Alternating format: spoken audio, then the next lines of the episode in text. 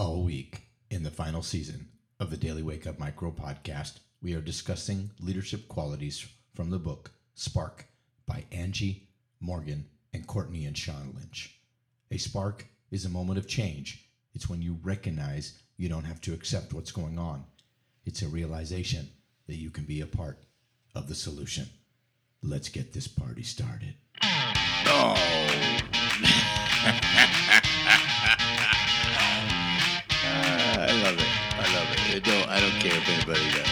Doesn't like. I love it. That's episode 990 of the final season, and it is a micro series. Spark. Good morning. If you haven't heard it today, let me be the first to say that you are awesome. My name is Troy Ritchie, and I'm the host of the Daily Wake Up Micro Podcast, which is what you're listening to today, where we spit and fire Monday through Friday to provoke thought, inspire hope, and ignite a fire in you, my listening audience. Coming to you from Boom Studio A, Las Vegas Valley.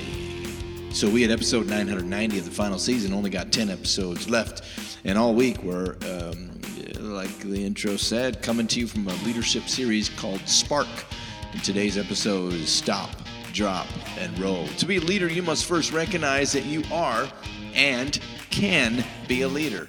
Uh, the book Spark teaches that everyone is born with at least 30% leadership traits. You're born with it. Uh, the rest to fill in that blank is up to you. Growing as a leader can come from a spark. Remember, a spark is a moment of change. A moment of change doesn't have to be an increase in behavior, it can also be a decrease in behavior. Uh, tonight we did our family prayer, right? Uh, or last night we did our family prayer. And I asked the kids, I was like, okay, if you were on fire, what do you do? And they all responded stop, drop, and roll. It's like in our head stop, drop, and roll. And I asked them, I said, okay, have any of you been on fire? No, none of them have been on fire. Yet they would know if they were on fire, they would stop, drop, and roll. It's a part, it's like muscle memory, and yet they've never been on fire. So here's the thing stop, drop, and roll. For those who don't know, you stop what you were doing so you don't fan the fire's flame. Then you drop to the ground and roll around to put the fire out.